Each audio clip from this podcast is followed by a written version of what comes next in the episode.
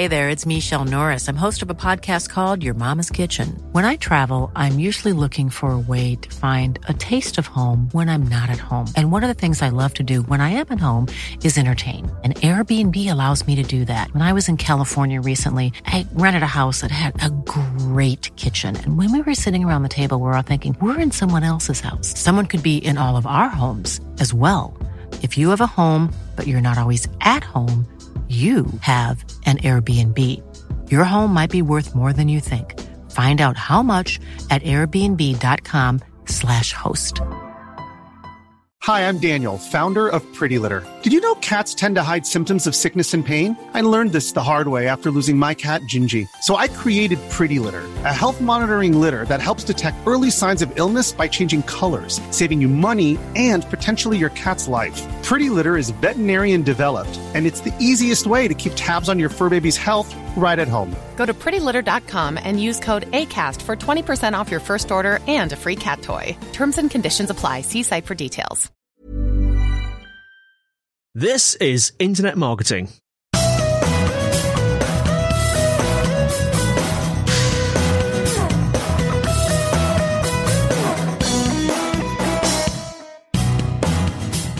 Hello and welcome to the Internet Marketing Podcast brought to you by Site Visibility. I'm your host, Scott Colenutt, and today with me is Christine Michel Carter, Senior Contributor at Forbes. To have to hold and wait for me here for a second as I read out all of the description of all the roles that you do. But you're a senior, senior contributor at Forbes. You're an author, congratulations. Thank you. Of, and this is a hard word for me to say, of mom as Oh, Yes. I, I, I, I won't swear as much, but I was close. Uh, the, yeah, to pronounce mom in being British is really difficult. So it's kind of wrapping my mouth around that word is really tough. But you're an author of, of that book and also Can Mommy Go to Work? Uh, you're a speaker. You're a mom yourself. You're an advocate for moms. And you're the number one global voice for working moms. Is there anything that I missed there that you do? You do a lot. I do a lot. I try to keep myself busy. It's funny. Only in Europe would the word mom be the difficult part of that title versus the AF. I've been struggling. I've been thinking about it all week coming onto the podcast. I was like, I know I'm going to have to say the word, yeah. and there's just no way to say it naturally, just being British. I'll tell you the two words there's mom and there's y'all. And those are the two words that are just horrible to say if you're British because they just don't come naturally. They don't Right. roll naturally. Right. But we'll be good. Maybe I'll just say mother AF or something throughout the conversation. Just say mom. Just say mom. It's fine. or mum. Yeah, Yeah. mum, mum AF. Uh, so I've been so excited to have you on the podcast. But yeah, just introducing yourself. Is there anything that I didn't cover there? Anything that you're you're working on that you'd like to share as part of your introduction? No, I, I'm always working on something. The most constant and most important project is being a mother to the two cutest kids on the planet. That's probably the only thing I would add. It's really hard. Again, speaking on the intro about all of the things you do, just as a as a host of a podcast, I sit here and think, okay, what angle can I go with to get the the most useful information for the listeners that listen to the podcast, the things that I'm most curious about to entertain me, because I'm sure you're someone that I could talk to for hours and all of these different tangents. But the thing that really stood out to me, having read your book, um, was authenticity. That's a theme that I kept coming back to, both in your book and actually in the other content that you produce. And it really stood out to me the honesty in both your writing, your communication skills, and the way that you present yourself and encourage other people to present themselves to the world. And I was just curious, just to start off the conversation today, about where you think maybe that authenticity comes from, because it's not nat- I want to use the words brutally honest or unapologetically honest, but they almost sound quite negative. I just think you're very free with honesty, reading between the lines and reading your writing. I just want to know where that comes from. Yeah, absolutely. And, and thank you for picking that up. It is quite important to me. One of my missions and everything that I do is to make working mothers feel confident and understood. And I think that that spawns from the previous generation and just watching my mom and those women being put in such a tough position where they didn't have, I know it doesn't seem like it, but as many opportunities as we do to be authentic and transparent. That was really a fake it till you make it generation, especially with multicultural moms. They had to appear to be on the inside, but a lot of them were single parents too, juggling work and home. And that was a generation that wouldn't have been given the grace that we have right now through this pandemic to work virtually and, and have permission to be afraid and scared and anxious. And that was a, a generation that had the media telling them that they had to wear power suits and children came second. And there was no such thing as work life balance. And work was what paid the bills. So that needed to be more important. And I feel like my generation we had an underground backlash to that. So if you do some social listening, you can see that whenever somebody has these perfect mom ads where their hair is perfect or their children is perfect, they tend to get a lot of negative uh, backlash on social. And that's because my generation is all about honest parenting. I mean, it's one of the most popular hashtags on social media, honest parenting and motherhood unfiltered and whatnot. So um, I just try to encourage my generation and let them know that the previous generation paved the, paved the way for us, but it is, it, and we should honor them and respect everything that they had to fight for so that we could be honest and, and have transparent communication. And, and because they did that for us, we we should continue to do that with each other. There should be no shame in, in, in being your real self and, and being anxious and, and cursing and loving your children one day or loving your career more the next. Mm. We'll definitely get onto that part more and particularly the marketing side of that later in the conversation. It's something I want to come back to. So it, it sounds fair to say that that's that's a thread that's been throughout your life. But one thing reading your book, and I won't give away too many spoilers, but and again, to the listeners, if you want to know the context of what I'm talking about, go, go and purchase the book. I'd re- highly recommend it. But um, there, there are some pivot, pivotal moments, in my opinion, as a reader in the book. And two of them were kind of tied together. One was a section about going to therapy for the first time. Yeah. And one was a, I'm going to call it a, an incident with your mother in law. Yes. And I wanted to know whether that particular time, that particular period of life, or those kind of trigger moments in your life, they amplified your commitment to authenticity? Or was it your authenticity that allowed you to just live through those moments a little bit more easily? It was probably the former. So mm. when I when I decided that it was time for me to go to therapy, it was it was groundbreaking for me just because as a black mom that really wasn't discussed in my household. My mother didn't go to therapy. It wasn't something that's communicated. Again that's a generation of fake it till you make it and and don't show everybody the challenges that you're going through.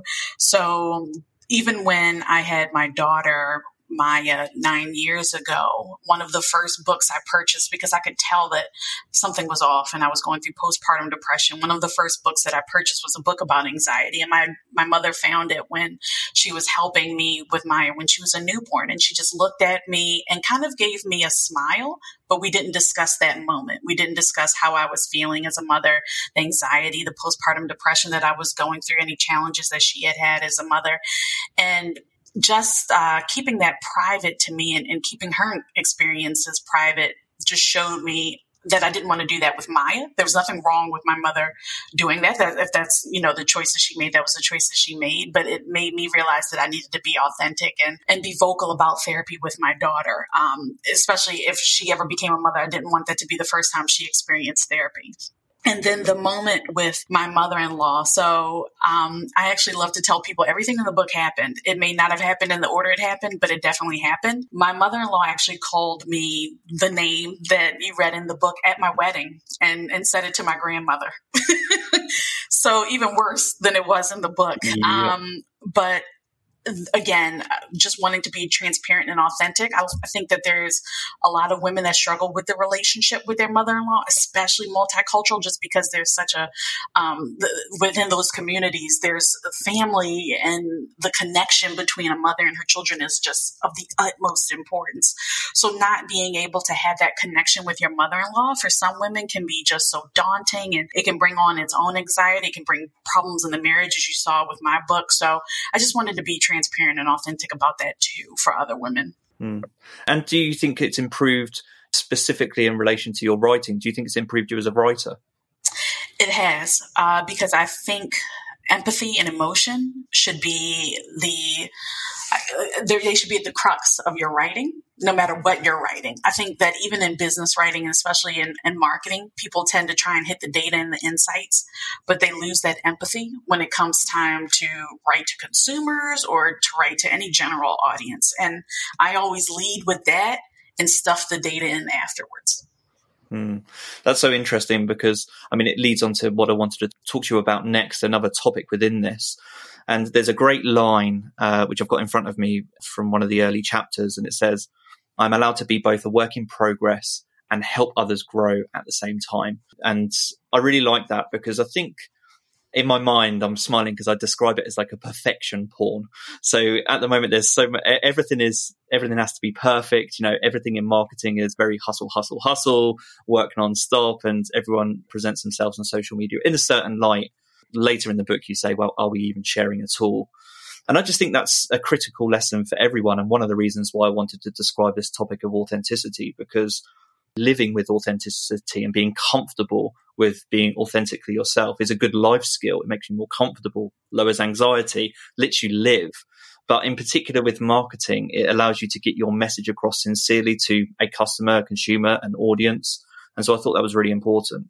Absolutely. I guess you could say that I'm design thinking my life, like rapidly prototyping my life. I, I, definitely feel the Apple model of acting and then reacting and then adapting and just keep keeping going that cycle going is mm. probably I, I live by that in my professional life. I live by that in my personal life. I try not to get too stuck on being perfect. Um, I try mm. to get I try not to get too stuck in other people's advice or what's been done in the past or what resources are available available to me. I really try and just live off of test and learn. Hmm. So you produce articles and social media content, and as a as an influential figure in this field, I'm curious to know. You must have moments where you're writing or you're about to share something on social media, and I imagine sometimes it goes one direction or the other. Perhaps sometimes you sit there and think, "Am I committing to being authentic myself?" Because you're very conscious of it. So is this actually authentic? What I'm about to post? And sometimes you must go the other direction and think, actually, is this too honest? Is this sharing too much? Do you have those moments? I, I do. Sometimes I think that I am too honest and share too much, especially like when you think about chapter four in the book, and I was talking about how to bring the passion back in my marriage. I sometimes yeah. worry, like, my parents are going to read this, is this too honest and too authentic? But then I remember the audience that it was intended for. And I know that this is exactly what they need to hear because they're struggling with the same thoughts.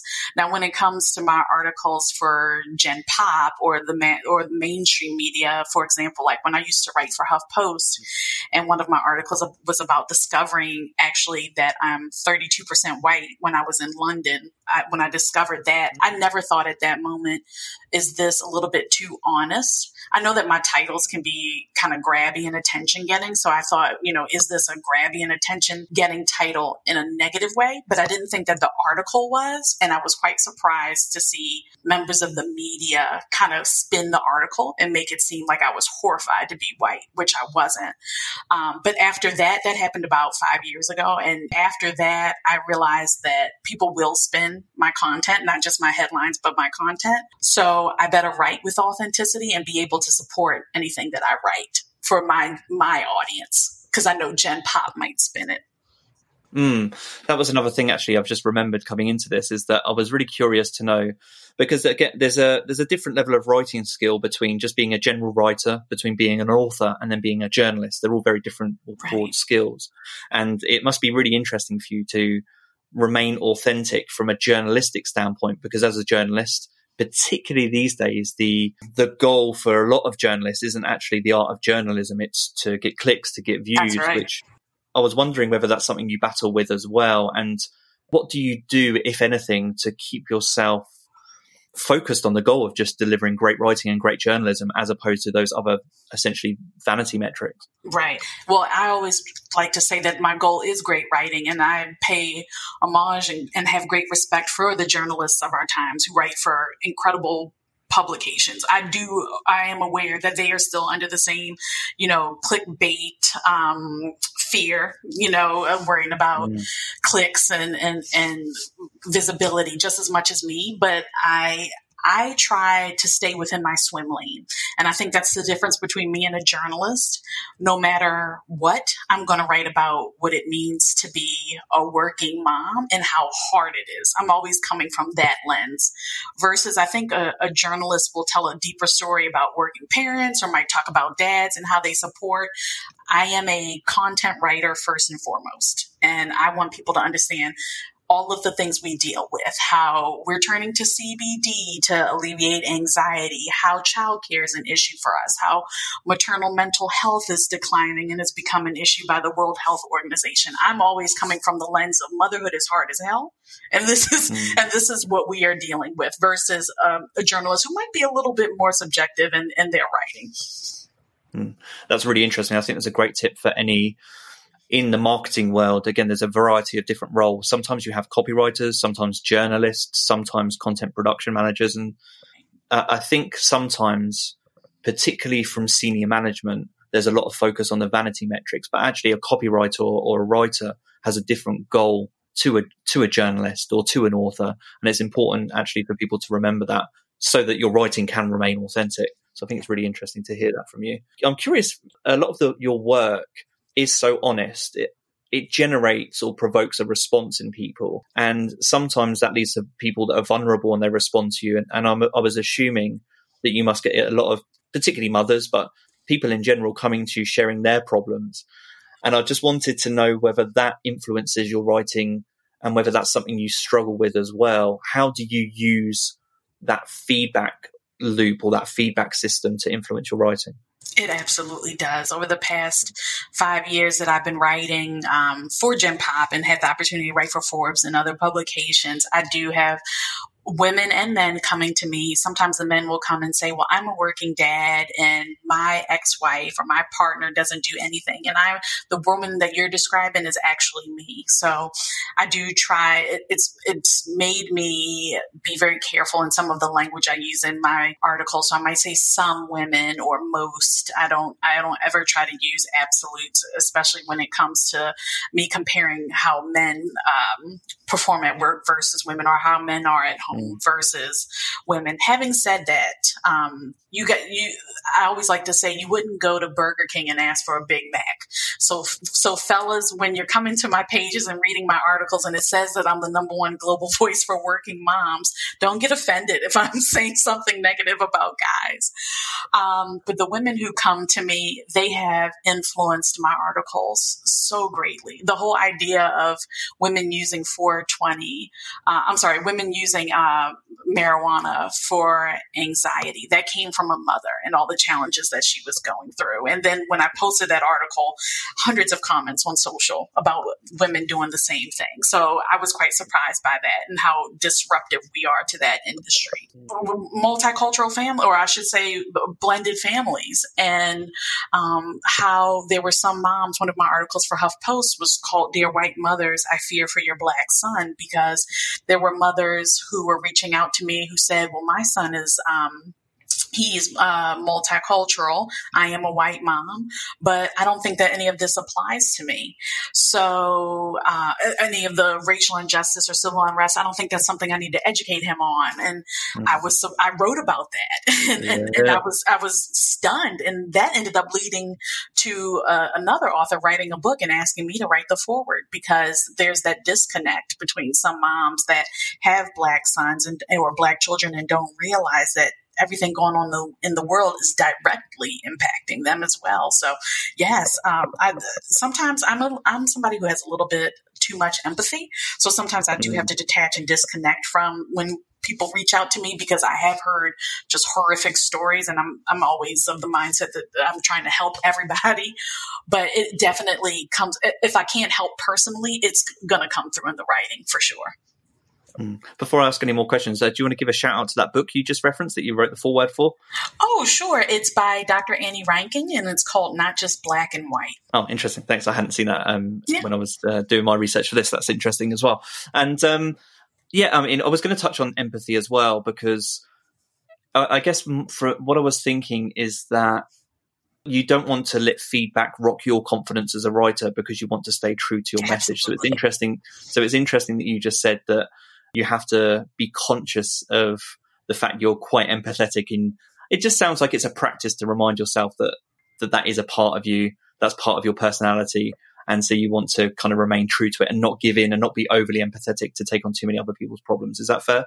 It is. I always try to lead with it, and and I don't because I have so much going on myself as a single black mom of two. I try not to take on too many of other people's problems, but I always end up doing it. My therapist will tell you that. Um, but the other thing I try to do is make sure that when I do um, put the data in my articles, that I'm letting the data speak for itself. So I'm not, I'm never providing an article that is too filled with emotion or, or too biased. I, I, always try and let the data support my argument. Mm.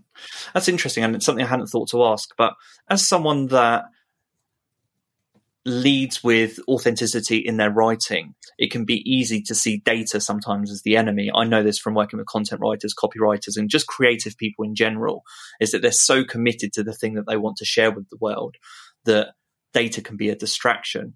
So um, I'm interested just to know throughout your career, has that been a challenge for you? Has that come naturally to you? Do you like the contrast of both authenticity and data and what it can help you learn? I've never considered it to be a contrast. I've always considered it to be a, a compliment. And mm. I, that's funny that you've heard that from content marketers because I've always heard you can manipulate data to say anything you want to say. um, that's true. Well. You know, so it, I've never had a problem with the data. I think that I, it's crazy. I wouldn't even publish a piece if I didn't have the data to support. And I really don't manipulate the data, but typically when it comes to what I'm talking about, working moms, the proof is always in the pudding. And the proof is in the pudding being the data. So I know just anecdotally how much mothers are stressed out, that mothers are losing their jobs, that their children are falling behind. And then nine times out of 10, I know that the Department of Labor is going to back me up, or the U.S. Department of Labor or Pew Research Center is going to back me up, or um, Nielsen is going to back me up with multicultural insights. Just be, I, I think when marketers are trying to, they have a hypothesis that is very off the wall, then yeah, the data is going to piss you off because it's not going to match. But if you're truly in tune with your consumer or truly in tune with your audience, you can always find data to support incredible data to support your argument. I wanted to also ask you about so you I've kind of gone back, looked at your article, seen the evolution of your writing, your contributions. Um, you're an influencer in this particular space now, as you said, kind of number one global voice for working moms, and you've achieved a lot of success. And I'm interested to know once you achieve a certain level of success, there's always the ego at play. Everyone has an ego, Absolutely. but in my opinion, everyone oh, has. No, yes, definitely. Yeah. yeah. And um, and I'm interested to know kind of what keeps you grounded. So we talked about the fact that perhaps you know you're you're quite focused on your goal, your mission, so you're not so worried all of the time about vanity metrics. But I remember reading towards the end of your book about your friends, the you know your friends, family, people that have contributed to that particular book. Yeah. Where do you get your grounding from? Is it friends, family? Is it peers? It's absolutely friends and family. Those people don't care about me writing a book or anything that I've done. So I can't, and again, family is very important to me. So I'm always surrounded by family. So if I were to jump into a group text message with them or go to a family event and try and give somebody my book, oh my God, my family would ridicule me to no end. Um, so I, it's absolutely my family and friends that keep me grounded, but at the same time, mm-hmm. they keep me inspired to, to push harder for them um, and and to just push harder for our family. Hmm. That's really interesting. And I say that because again, for content marketers, for anyone that's in any kind of writing or creative role, the phrase that I always come back to is no one wants to smoke their own crack. I know that's a horrible phrase, but, but, but um, hey, it's on my mind. I'm, uh, it's yeah, stolen, but, stolen. yeah, there you go. And um, so, so what I'm thinking is that everyone needs someone there, whether it's a mentor, a peer, to say, hey, you've, you've gone a little bit off track to, you know, what's true to you. And I think that's just useful for everyone in that kind of role to have. I wanted to move on to some very specific, more advertising and marketing questions. And there's a, a section in your book, I can't remember which chapter it's in, but you talk about perfect mom websites, the stuff that I was talking Yes. about earlier, kind of perfection pornography, this pre- presentation of the ideal. And I always struggle to know where I'm at or where marketing's at, as in, are we still in that era where generally you think people are presenting something that's idealistic, or do you think we're moving forward just as as people? Uh, do you think we're moving beyond that? I think the former. I think there's some best. that? Yeah, I think that there are some best in class examples of companies who are finding that perfect blend of showing honest parenting, but keeping it something that has been done by an advertising agency. I always go back to Mm. Procter and Gamble and the amazing work that they did with Luvs to show um, in commercials just how hard it is and everything that you're juggling and navigating as a parent. University of Phoenix does a great job too of showing how Mm. many women are ambitious and want to further their careers. There's a ton of data and insights and articles about that, but at the same time feel guilty for doing so. That's exactly why I started Mompreneur and Me. But um, University of Phoenix does a really good job of that. What I would say is we know that influencer marketing is on the rise and continues to be on the rise, but there is a backlash of uh, followers with those influencers how they aren't posting what authentic motherhood looks like because they're in a tough they're between a rock and a hard place. So for their followers their followers are looking for honest parenting how hard it is how real it is how raw it is. But brands are still looking for curated content and have such guidelines and parameters to work with them that it almost makes it virtually impossible for them to be able to also still be authentic to their audience How would you like to look five years younger? In a clinical study, people that had volume added with Juvederm Voluma XC in the cheeks perceived themselves as looking five years younger at six months after treatment. Look younger, feel like you. Add volume for lift and contour in the cheeks with Juvederm Voluma XC. Reverse signs of aging by adding volume to smooth laugh lines with Juvederm Vollure XC. For important safety information and to find a licensed specialist, visit juvederm.com. That's J U V E D E R M.com. Not for people with severe allergic reactions, allergies to lidocaine, or the proteins used in Juvederm. Common side effects include injection site redness, swelling, pain, tenderness, firmness, lumps, bumps, bruising, discoloration, or itching. There's a risk of unintentional injection into a blood vessel, which can cause vision abnormalities, blindness, stroke, temporary scabs, or scarring. Talk to a licensed specialist to find out if it's right for you. Hi, I'm Daniel, founder of Pretty Litter. Did you know cats tend to hide symptoms of sickness and pain? I learned this the hard way after losing my cat, Gingy. So I created Pretty Litter, a health monitoring litter that helps detect early signs of illness by changing colors, saving you money and potentially your cat's life. Pretty Litter is veterinarian developed, and it's the easiest way to keep tabs on your fur baby's health right at home. Go to prettylitter.com and use code ACAST for 20% off your first order and a free cat toy. Terms and conditions apply. See site for details. I'm Sandra, and I'm just the professional your small business was looking for. But you didn't hire me because you didn't use LinkedIn jobs. LinkedIn has professionals you can't find anywhere else, including those who aren't actively looking for a new job but might be open to the perfect role, like me.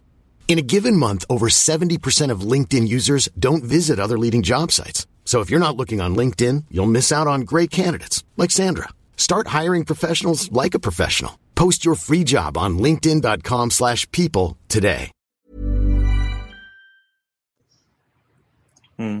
And to you, in terms of the influencer marketing aspect of that, so you have young children, they're, I assume, on YouTube as much as you allow them to be. My I assume God, they watch day, influencers on. YouTube. On YouTube. I- Is this something you worry about? Do you police it in any way? If so, how do you do that? What are your thoughts on that aspect? Nope, because it's the sign of a generation. Um, well, I Mm. should say the mark of a generation. And I know that that's not going to be popular, but again, I try to be authentic and honest whenever I can. My parents, uh, my mom was a single mom. She worked, kept me glued in front of a TV. But I skipped grades in school and I am a writer today and I am a pretty successful um, global marketing strategist. So I don't think that media is the enemy. I think what happens is that the parents have to create well, well-rounded and educated children. And that's what I'm doing for my kids. My kids spend all day, every day on YouTube as most millennial mothers do. We all have these astronomical Apple Pay bills from the kids buying apps and Roblox and trying to create their own YouTube channels. That's what this generation is about, really. I wrote about that for Forbes Generation Alpha. That's a tech savvy generation. You can't fight them from being a part of tech if you tried, but it doesn't mean that they're going to be a, a, generation of idiots by any means. Um, mm. it's, it's, it really just has to do with how, how the parents choose to raise them. Hmm. That makes a lot of sense. I'm kind of digesting what you're saying as you're saying it. In my mind, it it sounds like you think that again it's a it's just a generational difference in terms of the amount of time that kids spend on social media and YouTube. And um, as parents you should roll with the punches and don't let that be an excuse to not guide children and just be a good parent. Exactly. But uh, uh, yes, and as I said, it was, it's a sign of the generation. So their generation mm. is hooked to their smart devices. My generation was hooked to TV. Generation before me hooked on radio or older mm-hmm. generations. Mm. You know, that's where they heard cartoons, but they really weren't cartoons because you couldn't see them. But that's where they heard stories and it's that's that's just how our society is. There's always something that people, the general population, hooks onto. Doesn't make us idiots. It's just how we consume content. And that's how my kids are consuming content through their smartphones. Is there anyone that you think does a really good job of it in terms of that your children watch, so that you think is very conscious of the fact that? And actually, just a question for you. So, mm-hmm. as you are an influential person yourself now, and that comes with kind of great responsibility. And I'm curious to know of any how you manage that. So how you manage yourself as an influencer and any influential people out there you think do a great job of remaining authentic in particular. Oh, I'm sorry about that. Um, I think that for me, my I stay true to my audience, and again, authentic and grounded in data, and that's millennial moms. I don't imagine that their children are following me on social, but even so, I'm not sharing anything that the children probably aren't seeing in their homes from their mothers. um, and when it comes to somebody who I think is doing a best in class job of communicating to children in a in an authentic way, but also teaching great lessons, Dhar Mann. Um, I don't know if you are familiar with Dhar Mann. It's D H A R M A N N. So what I find interesting about Dhar Mann is that they have, um, and it's a it's one guy, but he has this whole studio, and he's producing content that is geared towards. It's got to be geared towards educating children about life issues, but in such a way that it is very, very now and very, very relevant. So it's not necessarily something along the lines of like a Sesame Street or what you would consider to be traditional education. Like today we're going to talk about trust or today we're going to talk about what it means to understand what's going on in America. It's using almost from the, from the perspective of like a soap opera, but in a way that is relevant and engaging for children. And my my five year old and my nine year old love it. And I I was looking. I, so when they started getting on it, I started looking at the the followers and the uh, the amount of engagement that Dhar Mann videos get, and it's it's absolutely through the roof. It's it's definitely worth it's it, and it's and they're extremely captivating and you will you'll find yourself in a spiral with them so i highly recommend those i think that they're doing a great job of educating children on what it means to just put yourself in the shoes of your fellow man that's interesting. I'll take a look at that. That's my evening sorted. I know yeah. that I'll get lost in a YouTube rabbit you. Are, you are. You're going to binge it. You're going to binge it. and uh, you, you, mentioned Procter and Gamble, um, and I'm curious to know if there are any other companies, brands in particular, that you think do a great job of being authentic? Because it's a really difficult thing in marketing um, in terms of how authenticity has come to the forefront over the years, uh, the role that it plays in messaging in today's society.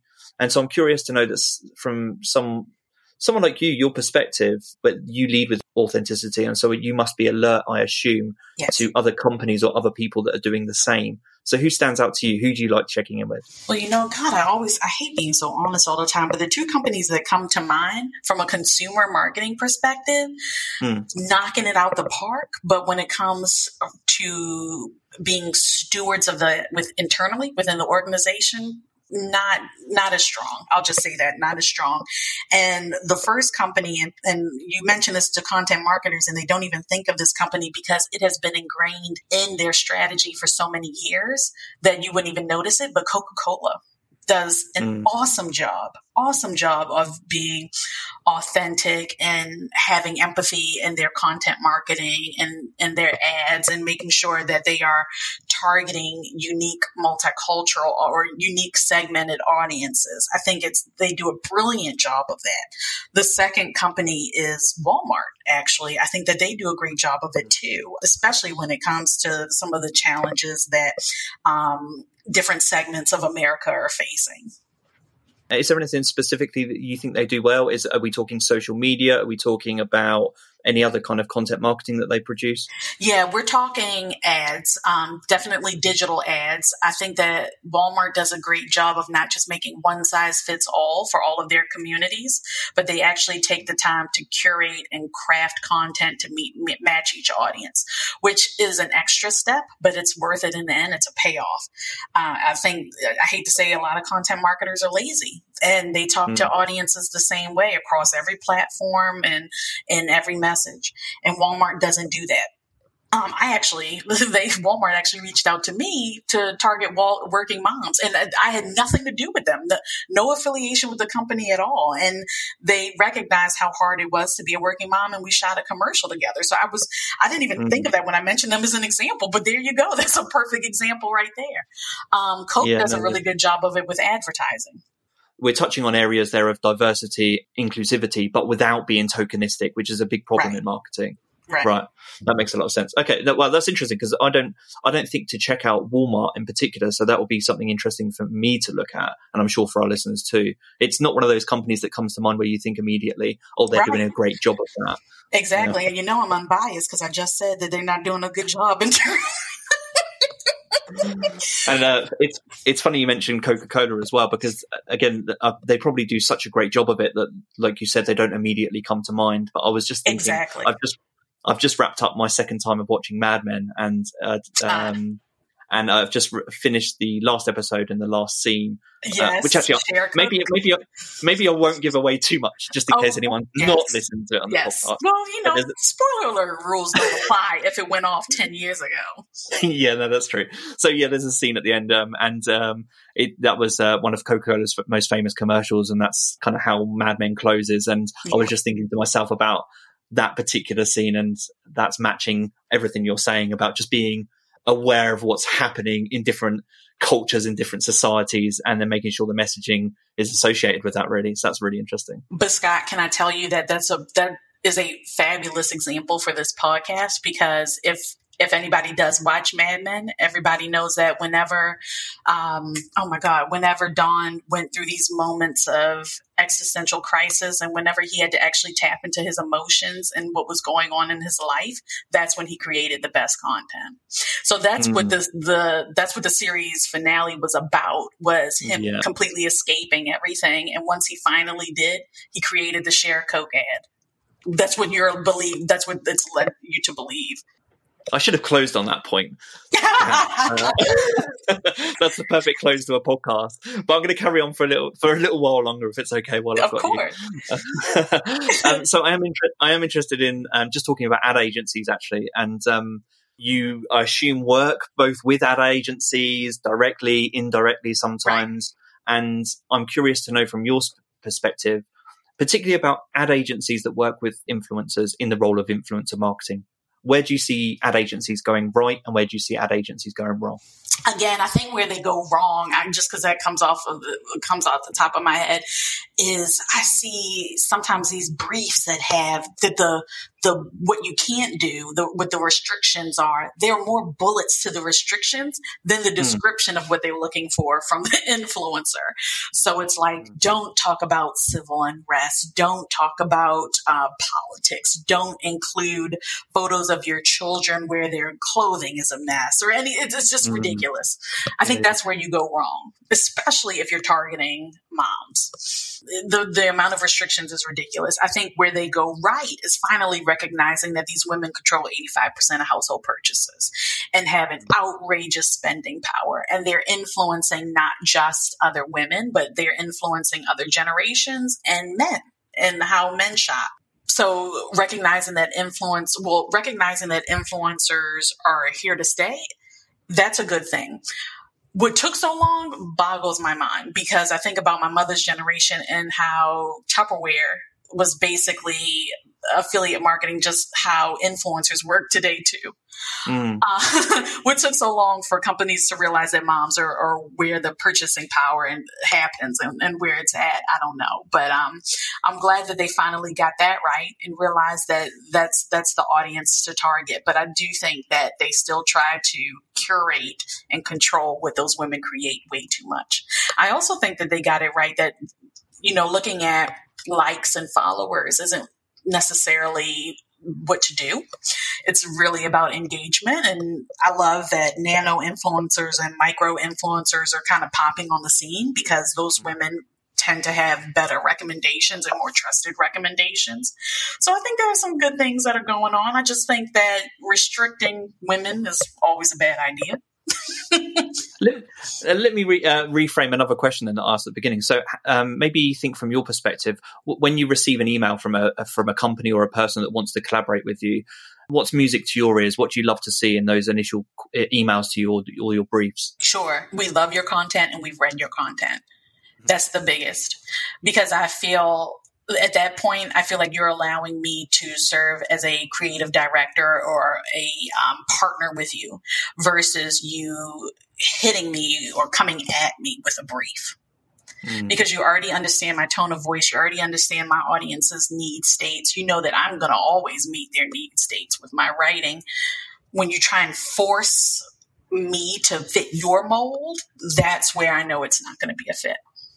Mm. Yeah, it's so interesting when you, when you say about um, someone referencing the fact that they've read your work, they're interested in your work. That can also come across as really superficial. In my yeah. in my experience as a podcaster, I think the message that I really want to send as I'm talking here is that so we we we have a popular podcast here. We get lots of requests to be on the podcast, and sometimes the opening lines of people that want to contribute to this podcast are, oh, we really enjoyed this last episode link. And you can tell it's kind of automated, semi automated, and actually they haven't listened to it at all. Yeah. And so it's very easy to see through that. And I don't really know if that message is loud and clear in marketing. It still feels like it, that that superficial level still exists in marketing to me, which I find sometimes disappointing. Well, you know, the people who enjoy that superficial level of marketing are those that smoke their own crack. you know, those are the ones who don't care. They're just looking for the ego boost, as you said. Yeah, no, that's true as well. That's interesting. I want to close out in, in a different area, but it's an area that I'm interested in because you've got so much going on. And I think you reference yourself as a type A personality in your book and in some of your content. And again, with so much going on, I couldn't leave the podcast without talking to you about efficiency organization. And um, the first thing I'm curious about is how you've been coping from. I'm assuming that you're still working from home or occasionally working home, from right. home over in over in Baltimore. Yep. How have you adapted to that? Particularly given the fact that uh, you have to interview, you research, you attend podcasts. Right. How are you finding that?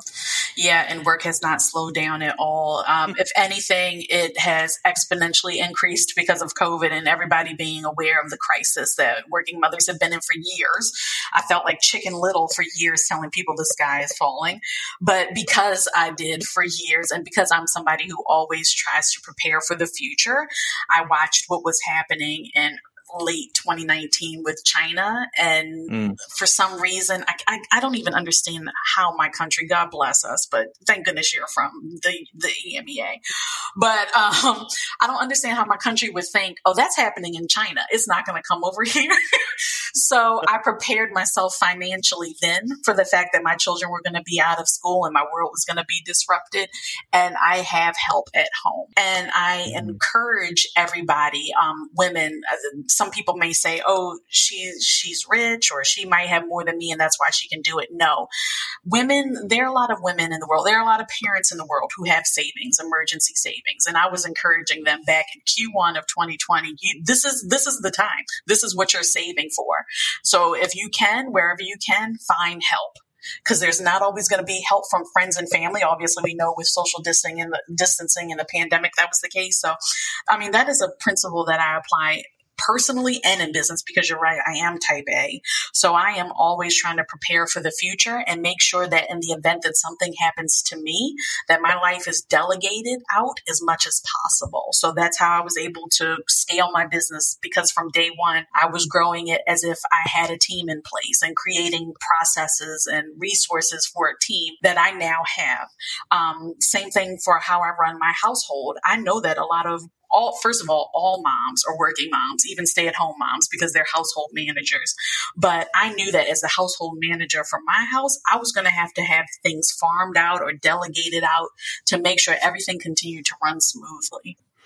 That's really interesting. And speaking practically just because you must have i can tell just you're speaking so passionately about it that you have systems you have processes you have support yes. in place with, for all of these different areas of your life but are there any, whether it's apps, technology, services, frameworks that you use, even resources or books that have really helped you not only adapt right now in, in, the, in what we're living in right now, but just throughout your life?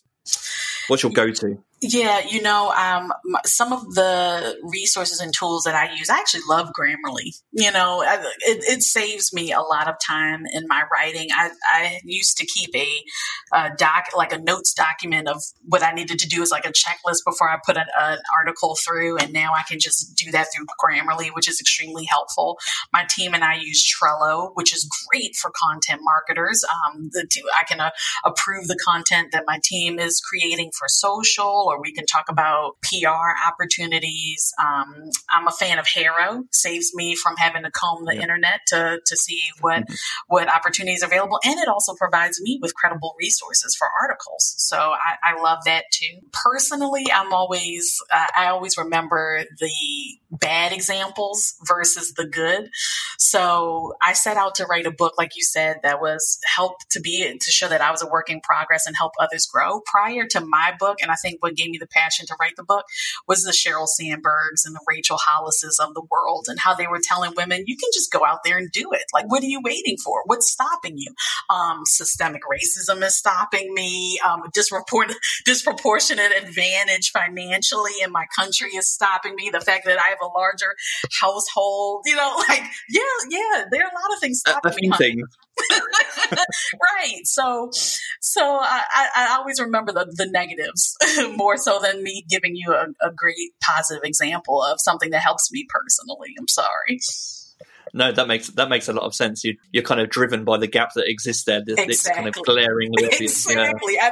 I, I mean, there are very few women. I, I think of Tiffany Aliche with the Budgetnista, who provides such great professional advice, or Fairygodboss that provides great career development advice. But those examples are so few and far between compared to the amount of women out there saying, you know, in in perfectly lit kitchens with marble countertops, and they're posing on it cross-legged and saying, "I can do I'm amazing. You can be amazing too. well, actually, that needs nicely onto a transition to close the podcast because one resource that we can recommend is your book, which I'll reference again. Thank you so much. As Fur, and that's um, on Amazon, and uh, that's pretty much on every platform. You can get it everywhere. And then Can Mommy Go to Work? That's available also via Amazon. Is that correct? Yes, that's correct. Mm-hmm. Yeah, yeah, that's correct. So you go to your website. And uh, before I let you go, are there any other either social media profiles, URLs, websites that you want to shout out and let our listeners know? where they can find out more about you and what you do. Absolutely. So everywhere that I write for and all of my social profiles are on my website, ChristineMichelCarter.com. And um, I am working on beefing up our sec- our website with the blog section. So there's a lot of content there for moms and also content marketers. You've been an amazing guest. I can't wait to see what you do next. I'll be paying attention to what oh. you do. You, I can tell you, um, we we exchanged emails before this podcast, and I was saying, you know, I'm not your target audience as a as a British British non-parent male. You know, right. I'm not a working mom, but but I, but I can tell you, there's so much that I got from your book, and just as um, uh, as someone who enjoys writing, who enjoys marketing, enjoys communication, it really gave me a lot of motivation and inspiration. And I just couldn't wait after I'd finished it to speak to you. So Thank it's you. been really great to talk to you today. Thank you, Scott. Sincerely, I really appreciate that. Thank you so much. No problem. Okay, take care. All right, take care.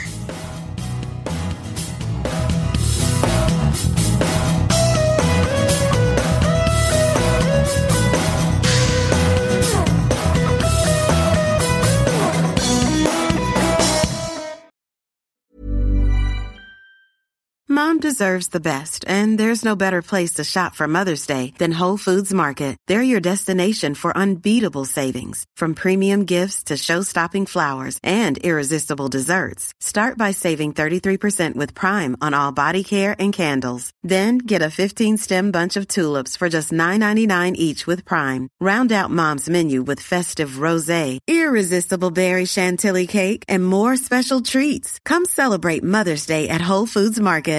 Mom deserves the best, and there's no better place to shop for Mother's Day than Whole Foods Market. They're your destination for unbeatable savings, from premium gifts to show-stopping flowers and irresistible desserts. Start by saving 33% with Prime on all body care and candles. Then get a 15-stem bunch of tulips for just $9.99 each with Prime. Round out Mom's menu with festive rosé, irresistible berry chantilly cake, and more special treats. Come celebrate Mother's Day at Whole Foods Market.